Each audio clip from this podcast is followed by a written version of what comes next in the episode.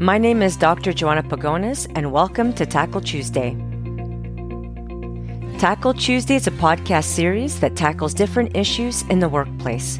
We explore topics such as leading with emotion, diversity and inclusion, and how to create resilient and agile work cultures. Today's episode is sponsored by Synogap Solutions.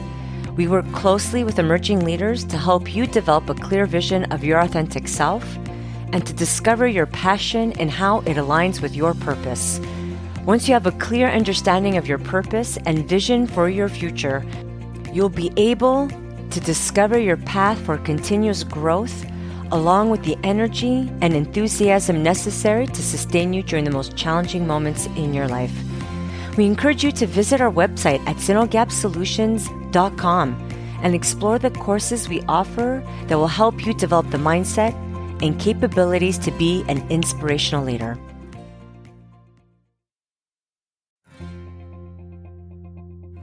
Welcome, everyone, to Tackle Tuesday. I'm very excited to have on the show today two guests. Actually, this is the first time. No, I apologize. This is the second time that I'm doing a roundtable uh, style of interview. Usually it's just me and a guest. Uh, but it's so much fun when I can actually talk with two people who are passionate about what they do. And I'm very excited to have Mohammed Anwar and Jeff Ma. Uh, they are the co-authors of the best-selling book Love as a Business Strategy. Mohammed Anwar is the president and CEO of Softway and Culture Plus, and Jeff Ma is the host of the show Love as a Business Strategy. Um, I'm so excited to have you both on the show. Welcome. Thank you. Thank you for having us. Absolutely. Hello. Hello, Jeff. So one of the reasons why I wanted to have you on the show is because I always talk about and teach to uh, how to lead through heart and purpose. And when I came across your podcast and your book, and I saw the word love integrated and aligned, like in the same sentence as business and strategy, I, I wanted to connect with you both to learn a little bit more about that. Because when I think of the word heart or, or, or love, I should say, when I think of the word love and I try to come up with a visual image, it's usually a heart. And so sometimes I try to, or I'm challenged sometimes I feel as though to explain the benefits of leading with heart. So who better than to talk to two people who are experts in love and heart and integrating into business? And so I didn't necessarily want to do a deep dive of your biographies because your biography is really linked to your origin story and what led you to discovering love and how to integrate it into business. And so I thought it would be a lot more engaging for my listeners to hear it actually from you as to how did you, how did you come across that? And how did it actually lead you to not only writing a best-selling book. I'd love to hear from you, Jeff, what, what uh, led to the podcast, but also Mohammed, your story about how it transformed your business Softway. So um, let's start with Mohammed. Sure, no worries. So, uh, as you mentioned, I uh, own a company called Softway, a technology services company, which I founded when I was 20 years old, about 18 years ago. And in about running the company 10 years into the business, I believed that I had hit the pinnacle of success. I was, uh, you know, uh, leading the business very successfully with almost 300 employees. Um, I was driving my fancy cars, flying my planes, and leading the life of an entrepreneur, especially as an immigrant to this country. It was, uh, it was the American dream for me.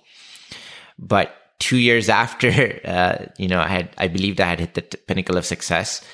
Our business in 2015 was on the verge of bankruptcy. We were uh, about to lose the entire business. We were losing employees. We were losing clients and we just weren't able to sustain what we had built uh, up until that point in time.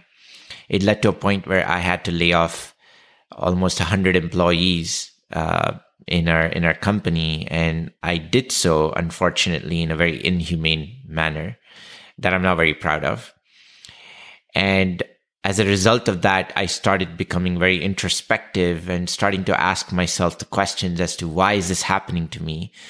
And up until that point in time i blamed everything except myself.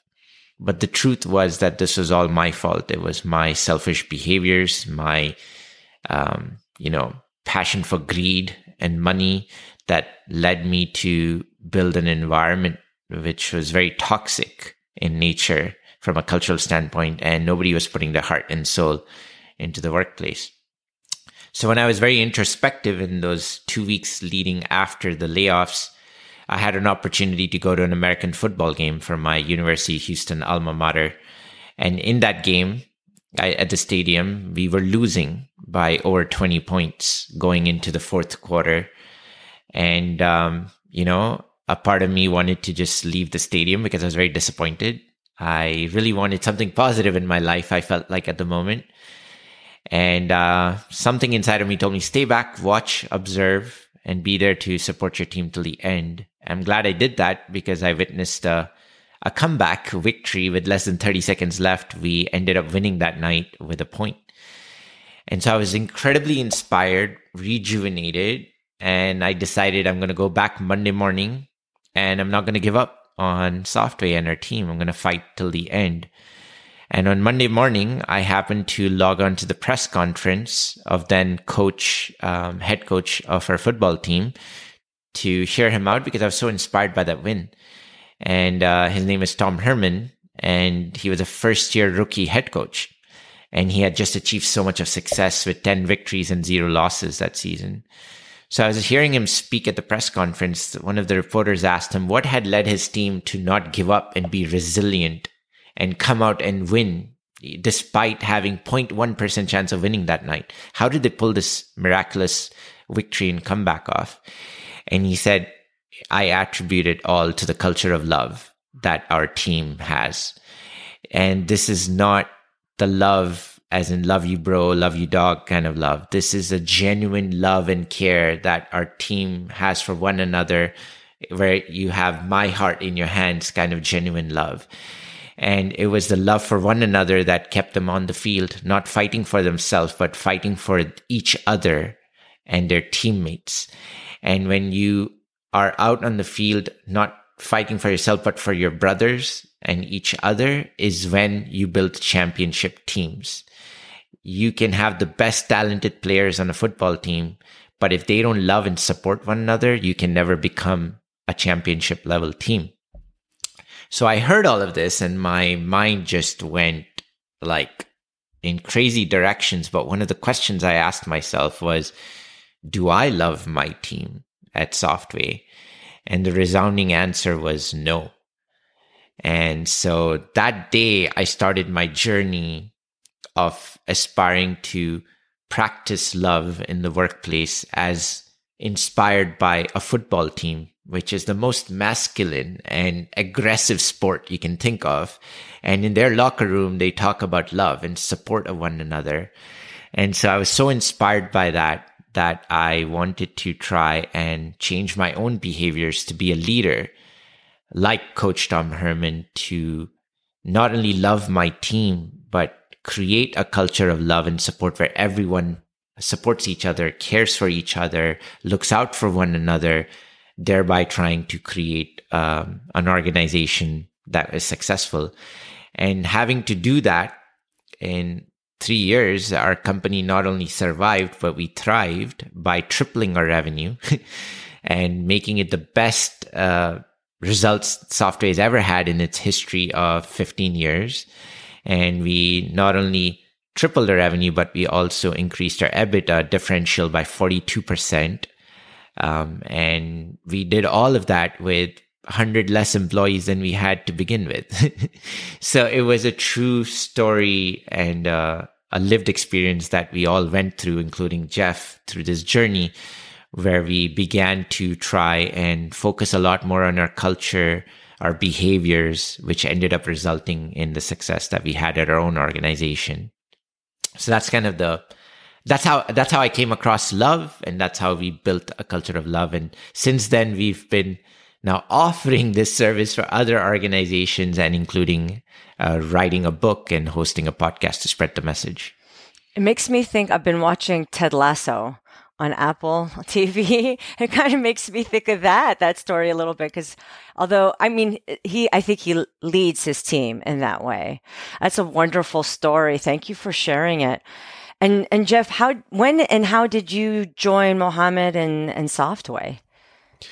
Yeah, so I've been through it all. Uh, I mean, not since he was 20 and starting it in college, but uh, I've been with, I was in, Softway about a decade ago, and so through the software development, um, you know, as a as a focus was when I joined, and and then coming through Mohammed's transformation and Softway's transformation now to Culture Plus. Uh, I've been through all of it, and so for me, it's a very personal thing. You know, when Mohammed talks about the culture of love and the kind of the team that pulls through in the fourth quarter. Um, I experienced that, not the football version, but the business version. Um, I was on that team. Um, and, you know, I was one of the problem players. I was one of the people who, you know, um, contributed to the issues and had a lot of growing and learning to do myself. And I think, um, as we continued, um, working through the world of business, we found that the more we saw through this lens, the more we saw that outside of our walls as well. Uh, because really, um, I think you introduced us as like experts in this, and I, I kind of cringed at it because I'm like, actually, we've just made more mistakes than most, um, and that's the reality of why we're here today. Uh, we find that every time we go in to talk about a website, um, we end up talking more about people and and our behaviors. Every time we go in to build an app, we ended up talking about culture. And we realized that, you know, this is where um, our passion lies. And we started melding the two, right? And so that's been a big part of, of my journey. It's a very personal one where, you know, having seen, um, you know, what we call Muhammad 1.0, which is like his original version, um, that he, he didn't go into detail in his stories, but Muhammad 1.0 combined with just the overall culture and the toxicity that was in Softway compared to what we now value most. We are far from perfect for sure today. Um, but what we value, what we really work on and strive for today is so different. And it's something that I'm so passionate about. It's become kind of not my work mission, but my life mission to uh, bring humanity back to the workplace alongside Muhammad and the other the others in in, in Culture Plus and Softway. So, um, yeah, you know, like you mentioned, the, our biographies are very much tied to our origin stories. And you know, while this is just the last kind of ten years of my life, it really does define um, what I really want to do. So, that's my story. Oh, I love that. The term expert, I know it sometimes it can make me cringe, but I've redefined what expert is. And I think expert is somebody who is kind of devoted their life to the study and the exploration and discovery of specific, I'll say topic or philosophy. And they're committed to continually learning and diving deep into, um, kind of like the, the concepts and the practices of that, that, that topic, that, that field of work or study and are committed to always admitting to the mistakes that they've made and always learning more because they know a better humanity. So by that definition, I would definitely say you are experts based on what you've just shared with me, like the vulnerability of admitting to mistakes and saying we're committed to always doing it better and learning. I'd like to ask you if you could share, if you feel comfortable sharing some examples of what were the behaviors that you engaged in that led to the toxicity? And then what were some of the behaviors that you did that started to get you out and transform from a toxic environment to one of love and belonging? Sure. Uh, that's a great question. Um, I'm happy to share a few of mine, Jeff. I'm I'm hoping you go for uh, it. help me out and share a few as well.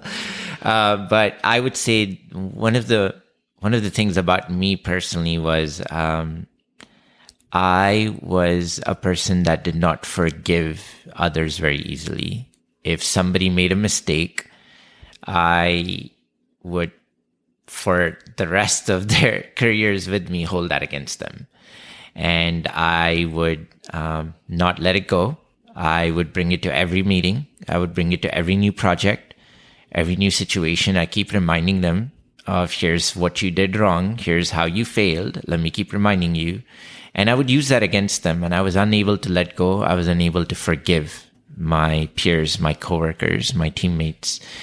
And today I would say that I, I'm, I'm not perfect at forgiving, but I think we've created an environment where I can forgive people for their mistakes and let alone also forgive myself for the mistakes that I make And that has created an environment where people are not afraid. People are not fearful. People are willing to be wrong, willing to make mistakes and learn from it and carry on. And it had a lot to do with as a CEO of the company when I don't demonstrate forgiveness, then nobody else is going to do the same. And you've created this environment of fear and, you know, protectionism and everybody's afraid of failing. Everybody's afraid of making mistakes and and then my other peers do what exactly I did. So if somebody makes a mistake, they also hold it against them. They use it against them. They don't let them go on other projects. They don't they don't let them learn and they put them in this like like prison and I had a lot to do with that as a leader of the company and so as one aspect of my transformation was I needed to learn to forgive. And as I learned to forgive and forgive my leaders, my teammates, my coworkers, I saw them do the same. And through that, we were able to spread an environment of vulnerability, spread an environment where people were willing to try, willing to give feedback, willing to share ideas. And as a result, we started to create an environment of innovation and learning instead of a, a culture of fear, it transformed to a culture of love. Uh, that's just one example. Uh, we, we, I'm sure we have lots, but that's one. I think that's a not, uh, that's not the typical behavior, but the one that I think um, I feel like that's one that I still work on. Okay, that's perfect because I think just from my experience working in a variety of organizations and at, different levels and positions in the organization. Unfortunately, what you shared is not something that I haven't experienced. I have experienced that type of leadership, but I've also seen when leaders, as you mentioned, demonstrate and display vulnerability and empathy, the role modeling, the power of role modeling. When somebody in a powerful position of authority and influence can do that, it's amazing how people will just really be drawn to that behavior. And, and automatically in a very short period of time i think people start to feel safer. Sometimes what i what i've noticed and maybe you can relate to this is sometimes it doesn't take a whole behavioral shift to start to shift a culture. Sometimes it's doing one little thing different to allow people to feel safer. Agreed.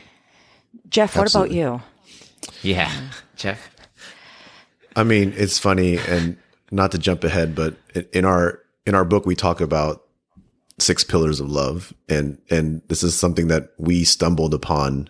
And when you ask like, what are some misbehaviors we've had in the past, you know, it feels like um, these six categories were born of our failure to do them. essentially, um, Mohammed just covered for uh, forgiveness, but I think each of us have very lengthy examples of ways that we've kind of you know let people down mistreated or or kind of added to um hurtful cultures i guess through these these other pillars. And the other ones are in- inclusion empathy trust vulnerability and empowerment along with the forgiveness that Mohammed mentioned. For me i think um i think empathy was a big challenge for me.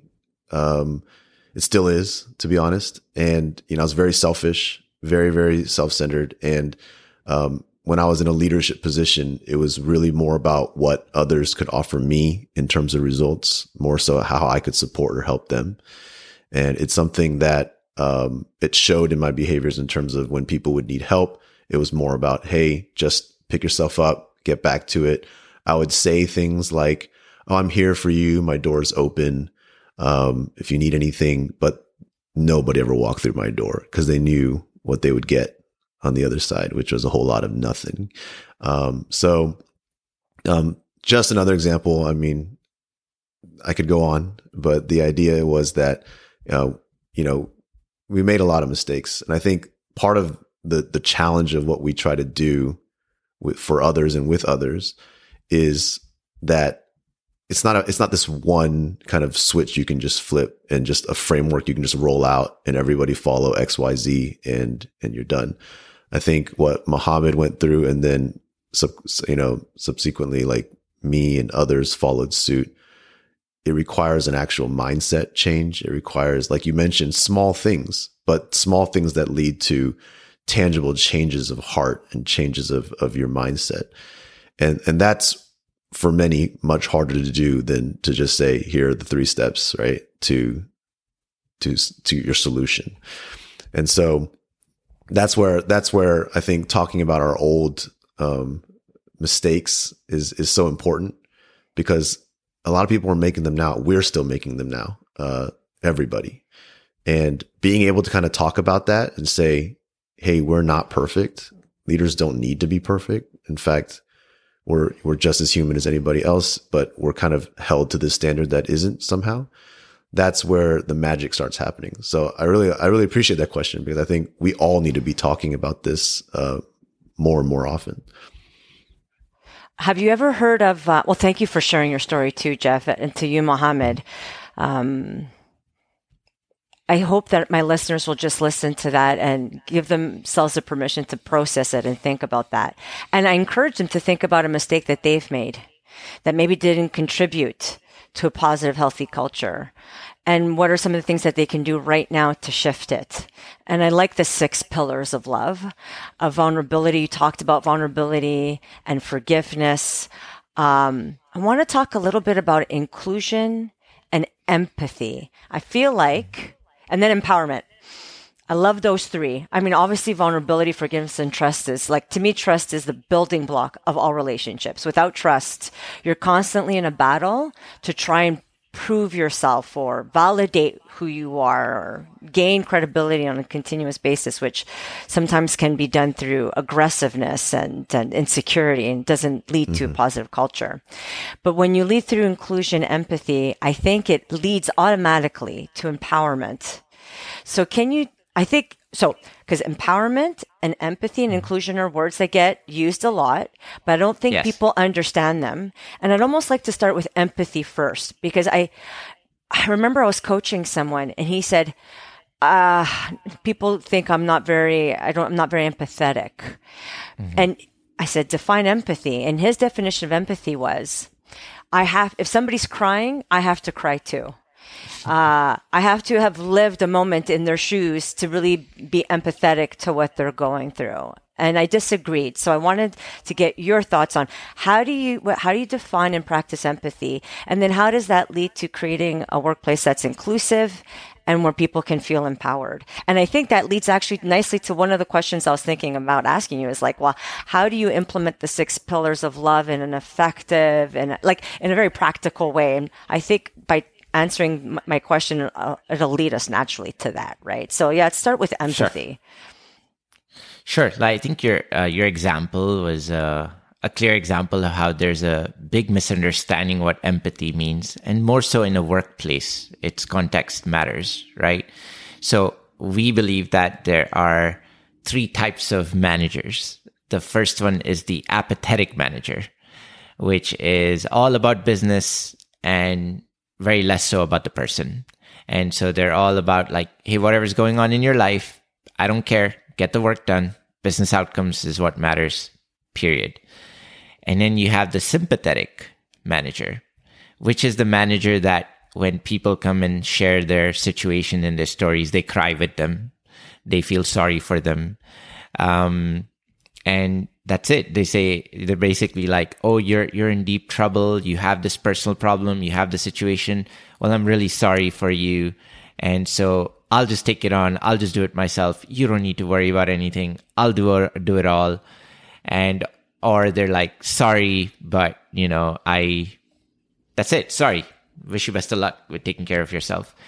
And then there's the empathetic leader, which is where the empathetic leader comes in tries to listen, understand the situation, but isn't really just going to say, I'm sorry for your situation, but they're going to make it a point to help the person through their situation, whether that's work related and personal situation that might be impacting work. Okay, if you're struggling with this, how can I help you? What can I do? Let me actually show you how to get it done. So in this context, you're thinking of the business but you're thinking about business outcomes with the person in mind. And you're being empathetic to guide the person, to help the person through the situation that they're facing to achieve your business outcomes. And so that's the empathetic leader. And that's representative of a leader that operates in the culture of love. So this is just a very high level differentiation. Very easy for people to get confused between sympathy and empathy. Yep. And we believe that at a workplace, an empathetic leader makes sure they're thinking of the person while they're looking at the business outcomes. It doesn't have to be a polar opposite, where if you're empathetic, you can achieve business outcomes.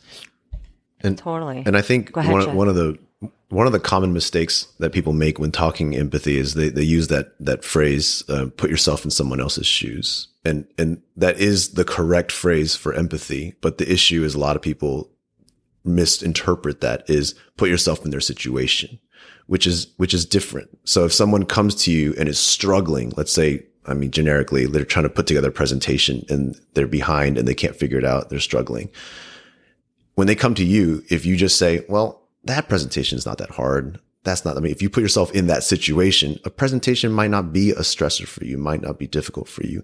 Empathy is being able to put yourself in a situation that makes you feel that way as well, to understand what they must be going through with their struggles and their limitations. And so with Muhammad's example of like, this is where we struggle with, okay, well, you know, that's just a presentation. Don't worry about it. Apathy or, you know what? I'll just do it. Sympathy, where empathy is really understanding. Hey, this person is trying, trying their best to succeed. That they have, this is what they have writing, writing on the line and getting, getting down and dirty with them. It, a lot of times I like to use like the parenting analogy. If your, if your kid comes to you with struggling with homework, you know what, you know, not judging, but what parent would come and just say, Oh, like, just don't do the homework. You know, don't, you know, if it's too hard, forget it. Just put it away, you know, or or what parent also says, you know, deal with it, suck it up, just keep trying. No, you sit down and you walk them through, try to understand which part of that homework is they're struggling with, what part they don't understand, and helping them work through it, right?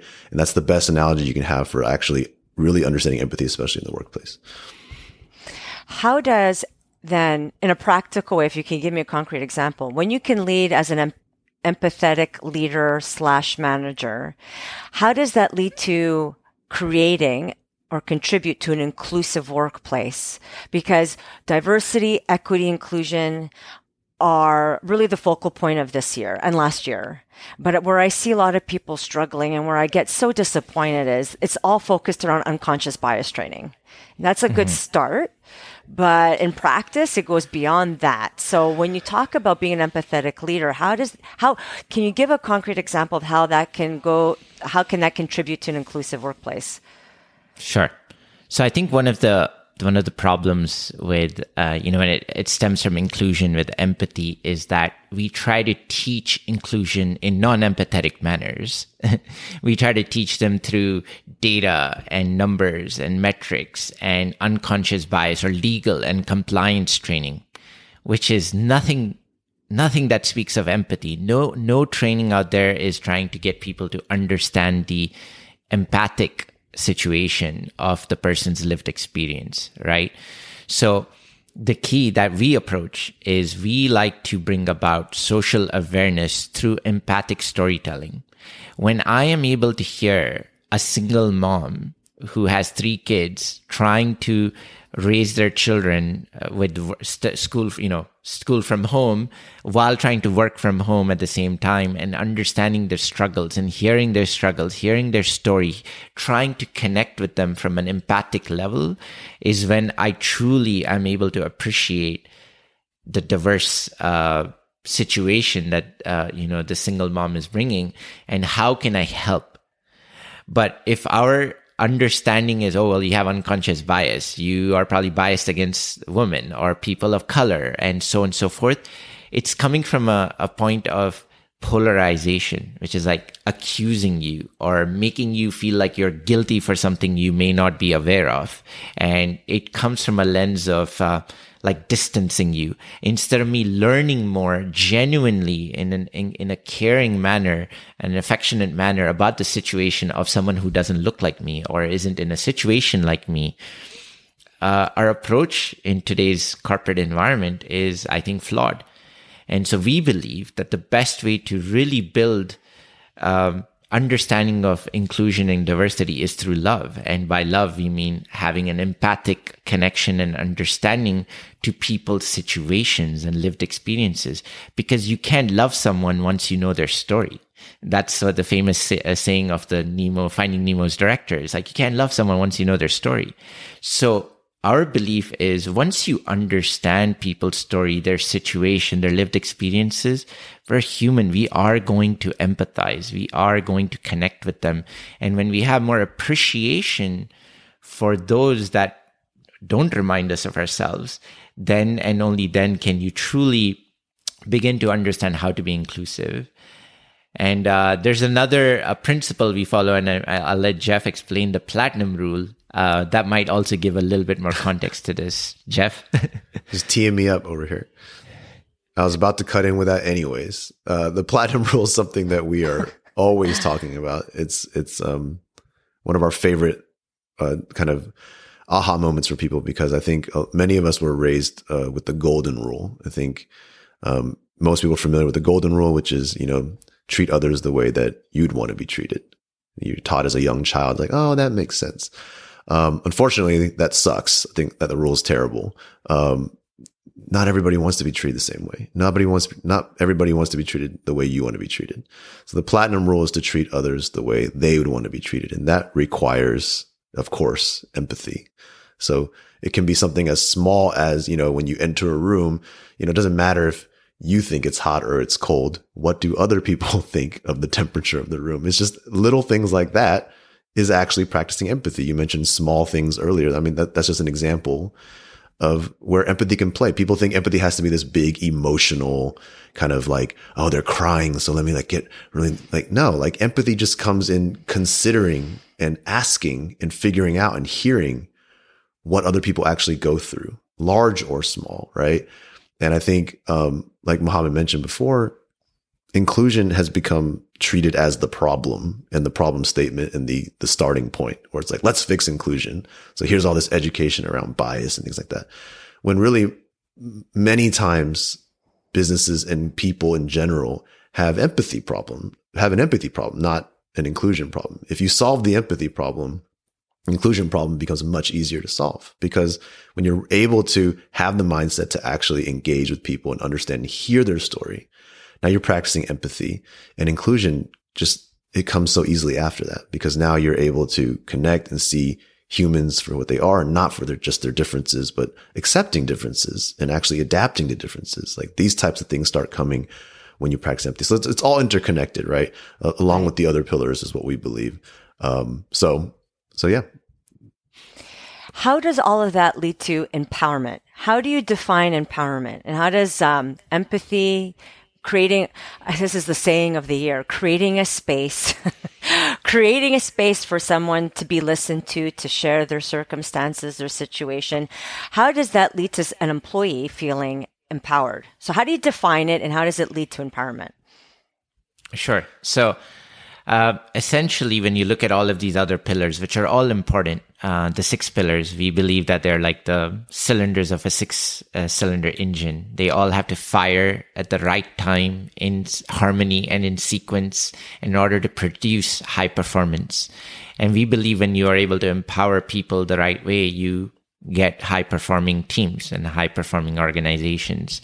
And so we believe when you have an inclusive environment where people are able to um, not be just included because of their differences, but are actually given the opportunity to be included because of even diverse perspectives, diverse thoughts, and diverse opinions. And you're including them not just because of the physical identity, but all of it together. Then you are able to create an environment where um, everyone is truly included, has a seat and voice at the table to make an impact and a difference. Then you have empathy. Empathy, we just defined it so much. It's about practicing it with everyone, not just the ones you identify with, but everyone. Third is vulnerability, which is being able to come in and, you know, own up to your mistakes and or be willing to be wrong. As simple as that. Not meaning share your deepest, darkest secrets, but just being able to say, you know what? I apologize. I messed up. Th- fourth is trust, where we must start with trust but not from a place of predictive trust, but from a place of vulnerable trust, where we are not just looking at people and trusting them. Oh, I just trust you to this extent. It's about trusting the intent of your coworkers unconditionally.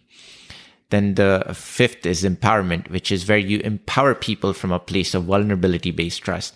You don't need to have seen someone do something before you empower them. You empower them knowing that they may not have ever done it before, but I still trust your intent that you will do your best to get the best outcome. And when you empower someone from that place of vulnerable trust, people who get empowered are going to go above and beyond to make sure they don't disappoint the very person that has entrusted them instead of the, from a place of fear.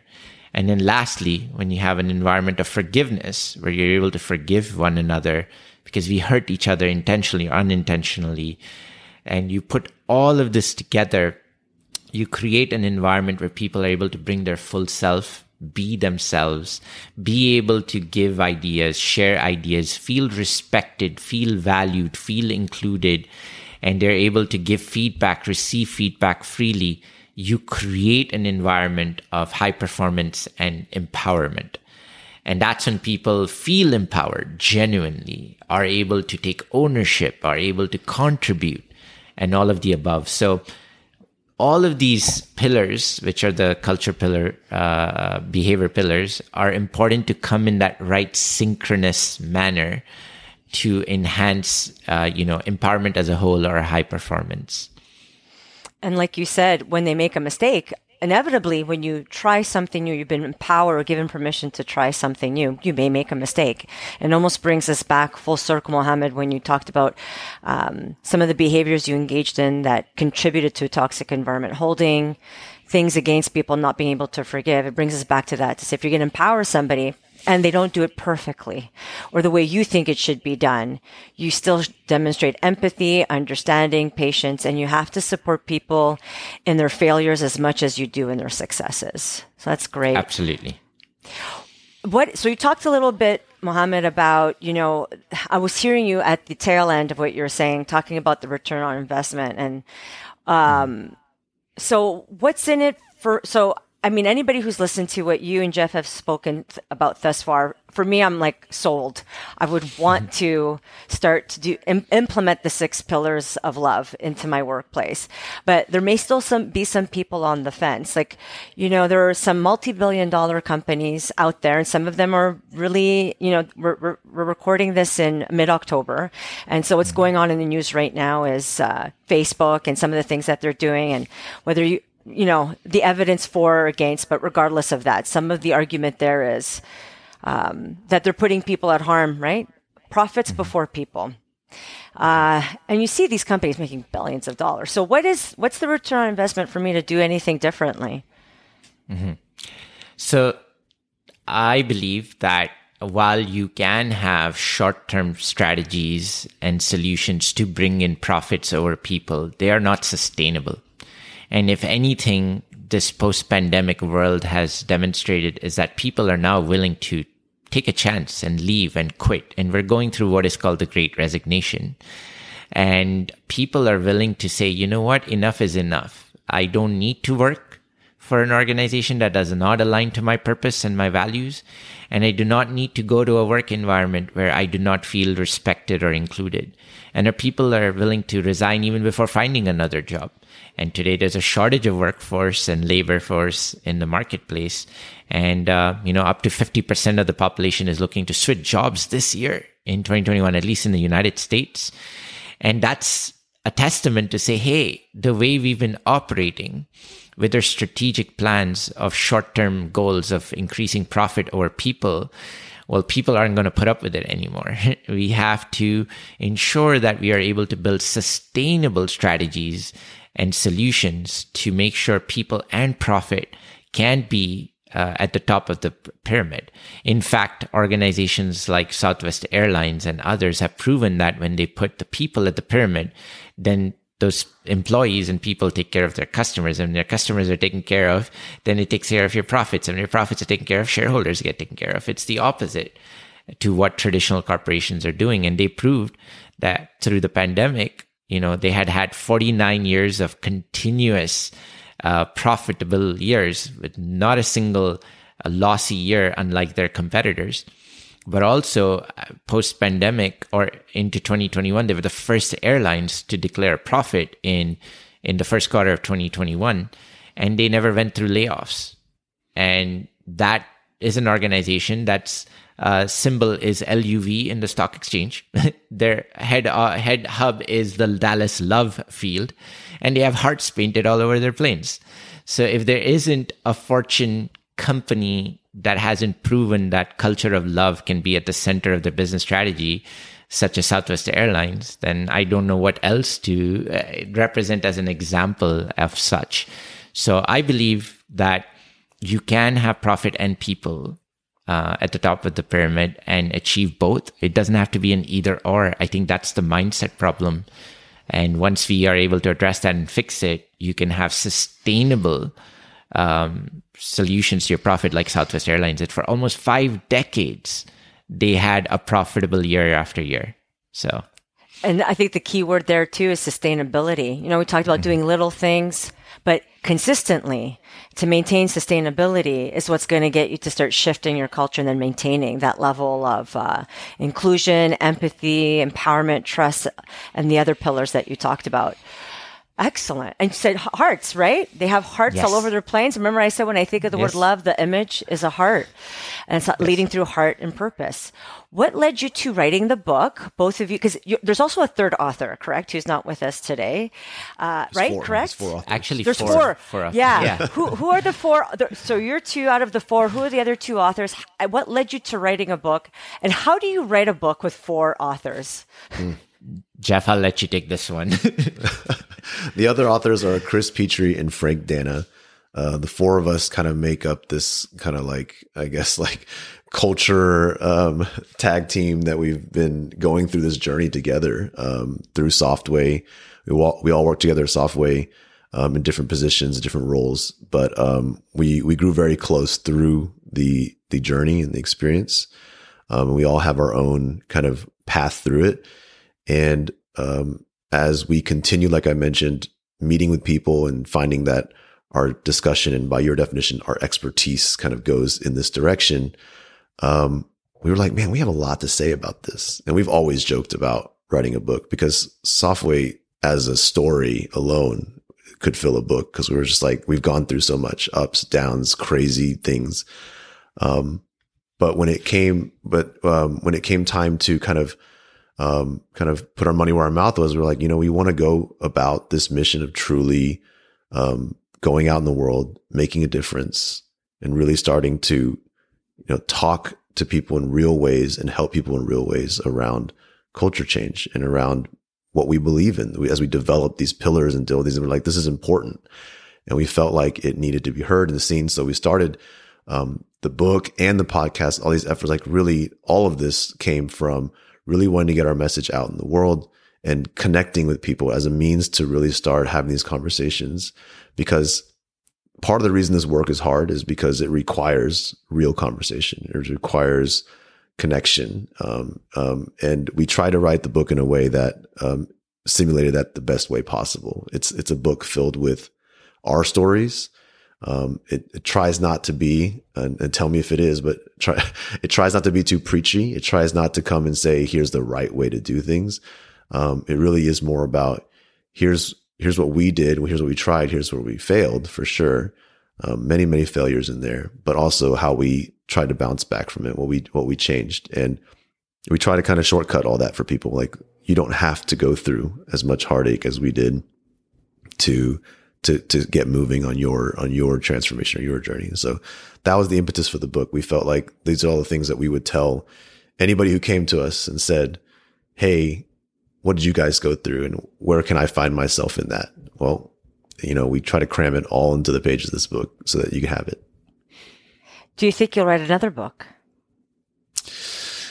Well, I guess this kind of goes to your, your question of how do you write a book with four authors. Um, we we walked we walked into this kind of being like, I have no idea how we're going to do this. And it, and it turned out to be an amazing experience, to be honest. I mean, I'll speak for all of us, but we, we, we always joke about how Um, it was supposedly supposed to be this big daunting thing, but we, we had to do it outside of work hours. So we were doing it in our nights and in our weekends and we were just meeting and, um, it was all remote because it was, you know, written during a pandemic essentially. Um, uh, but it was, it was an amazing experience. I, I grew closer to Mohammed, Chris and Frank. And, and I'll speak for myself at this point. Um, it was not hard. It was basically, we all found that we had exactly the right words for what we wanted to say. And we never really argued about what went in and what didn't. It was, it was, it was a great experience. So, um, I don't know if that's always the case, but I think to me, it's, it's a t- for others, but I think it's a testament to the culture that we're, we're trying to talk about because I think we, we leveraged all six of those pillars to write this book. We had to have a lot of empathy for each other. We had to have some forgiveness. Um, um, all those things. And so we, it was great. It was a trip down memory lane. Um, and I would love to do that again. Um, now I don't know about the sheer number of hours that we had put into it, but that's another, that's another part of the equation. So, yeah. You know, uh, like you said, it wasn't necessary. It was a soul gratifying, is what I'm hearing, but mm-hmm. challenging, right? But yes. I think it's those challenges that can bring people closer together. Conflict for me, and the way I studied it and learned it and practiced it was, you can't truly have um, like an, a truly open relationship that's truly built on trust if you don't go through some kind of challenge together or conflict. And the way you go through the conflict doesn't have to be a terrible experience. Um, it's basically a disagreement that people have in the direction that need to go. And, but if they're both passionate about the outcome and they understand what the outcome yeah. is, they'll find a way through it. When, when you get to the other side, my own experiences, I found that I was so much more connected to this person. And I'm hearing that's what you went through, mm-hmm. the four of you together writing this book and, yep. and you can't you can't put a price tag on um, those moments that we continue to share where you know uh, Chris might come back and say, Hey, I shared the book with this person and this is the feedback they gave me. This is what they said. And people are coming back with, you know, this story meant this to me and, and this, I saw myself in this piece. And, you know, those moments are exactly why we wrote the book. And so we get to share that together, the four of us being able to celebrate those little victories. Cause that's really what it's all about. So is amazing. Yeah, celebrating the victories, I think, is we have to do that periodically, especially over the last 18 months that we've had. A lot of challenging moments, but I'm sure a lot of victories too. And we just need to recognize that in ourselves and others. Yeah. So tell me about, as we near the end of our conversation, you talked a little bit about Culture Plus. What is Culture Plus and how is it different than your, your, your, your actual company? Sure. So as I mentioned, Softway was the company that um, founded 18 years ago. It was a te- it's a technology services company. But as we were going through our own transformation, we recognized that we needed to change our culture to make our organization high performing and successful. And uh, it started to work so well that our customers, our largest Fortune 10 customer in town, uh, came to us and uh, said, Hey, Mohammed, um, we really like how your team behaves and acts and how they've changed. You've been a long time partner for us, but we saw a recent transformation and your products, your quality, your services all went up. And we'd love to have that for ourselves. We'd love to institute a culture like you guys in our organization. Granted, we're like a 200 employee organization and this just this division is 10,000 employees and they said, we'd like you to help us transform our culture. And I was like, well, wait a minute. Um, we're a technology services digital agency. We're not a culture company. And they're like, we know that. We don't want to go to the McKinsey or the Deloitte or the big four consulting firms. We've tried them before. Um, it doesn't stick. It doesn't work.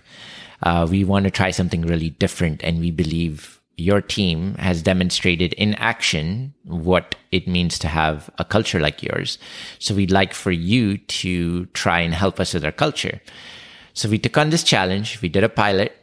It was extremely successful. And the next thing you know, they awarded us a contract to travel the whole world and go help train 1,200 leaders across 10 different locations in the world where people flew in from 46 different countries. And we started preaching about the culture of love and how we should lead with love. And uh, then we had a whole culture transformation program for the entire 10,000 employee unit. And this all started in 2018. And so as a result, we found our new calling, which was, hey, we found a new purpose. We should be bringing back humanity to the workplace. So as a way to pursue our mission and vision, we wanted to um, set out a company called Culture Plus, which offers culture as a service, which helps organizations looking to improve their culture to make it a competitive advantage to build high performing or high reliability organizations. Uh, we wanted to have a separate entity and we leverage our technology uh, capabilities and our lived experiences to help provide culture as a service. So we have a suite of facilitated experiences where we come up there as facilitators and share our lived experiences and take leaders and organizations, individuals through introspective journeys to build self awareness and commitment to transform. Then we hand them off with a suite of digital products which we built which helps sustain those behavior transformation journey in a self-paced manner. So together with our lived experience and our technology background, we started to um, offer culture as a service through the organization called Culture Plus. So that's the story of Culture Plus. God, that's brilliant. Yes, thank you. Does the does the tech uh, have anything to do with maybe kind of reinforce reinforcing behaviors in some way? Yes, exactly. Yeah. So we tried to yeah. use. Go ahead, Jeff. You want to address that? Yeah, yeah, yeah. Like the technology is built again from what we would want to do to coach people through if but we can't be there so to scale it the the apps and the technologies are all built to in ways that'll make sure that these people have a way to be almost coached through the next step right because as we come in and kind of initiate people with these conversations what we're really talking about is is mindsets changes of heart right kind of understanding seeing the world a little bit differently seeing themselves differently changing that self-awareness piece um, but it's just a start and so what really what really matters is how do you move from there? How do you practice and how do you get better? Um, and so that's a, a, challenge for a lot of people. Sometimes that first step is not enough to push and motivate people all the way through, especially when you leave it going back to calendars that are still completely full, email boxes that are overflowing, um, all that. You just kind of go back to the to the grind. And so we are looking for ways to make sure that people have ways to not just um, keep learning and keep growing, and keep top of mind, but actually to practice. So we believe in uh, what we call micro commitments, which is um, these, you know, commitments is very heavy. It's like it requires you to block off time. But micro commitments are things that are just so small, like you mentioned earlier, the small steps um, that can make a big, big difference. And so we use our kind of products to enforce these things in, in daily life and almost like, you know, an app you might use to um, help you work out, you know, if you want to build muscle or get fit. Um, this is that, but for your heart. So that's kind of what we do um, with our suite of products, amongst other things, including, sorry, Mohammed, you can fill in the blanks because we have other products as well. I'm biased to one of them. Okay. Um, yes. Yes. Oh, I love it. And Mohammed, did you want to add to what Jeff said? No, I, I think he, he summarized it pretty well. And if you want to learn, uh, go to culture-plus.com or culture-plus.com. And we have a suite of our services and products available there for you to learn more about. Perfect. And I'm going to put all the links in the show notes. So if they want to uh, just with a cl- click of a, a, button, right, they can just access your services, your website, and learn more about you. And obviously, your book is available on Amazon, correct? They can yes. they can purchase it there as well. Yes. Well, thank you so much for being on Tackle Tuesday. It was an absolute pleasure to talk to you both and learn a little bit more about your story, what led you to writing the book, the podcast, transforming Softway and eventually leading Culture Plus. I congratulations on Culture Plus. I have no doubt it'll be, you know, very successful and, and will really help organizations transform their cultures. For some reason, I, I see in your future you leading hosting a conference of some kind, Culture Plus conference. It just has a nice oh, ring nice. to it. I like the idea. yeah, let's do it. Let's start planning. start planning it. And if you're ever looking for other people to come and talk, let me know because oh, I would love to be even just in the room to be a part of something like that. I think it would be amazing. Very awesome. very energizing, I would think. So, thank you so much for being on the show. Thank you to Mohammed Anwar and Jeff Ma, the co-authors of uh, Love as a Business Strategy. I highly recommend you buy the book. You listen to their podcast, check out their website. I and I will I, I will say it again. I feel like you're true experts in your field. You're committed and devoted and passionate about love and as a as a business strategy and and using it and having it lead how you transform your cultures. And and I just like from one professional to another who's also passionate about this. I'd like to thank you for doing that. No, thank you. Thank you. It's a pleasure. You're welcome. So, thank you everyone for listening to this week's episode, or this month's episode, I should say, of Tackle Tuesday. And I look forward to tackling the next issue with you.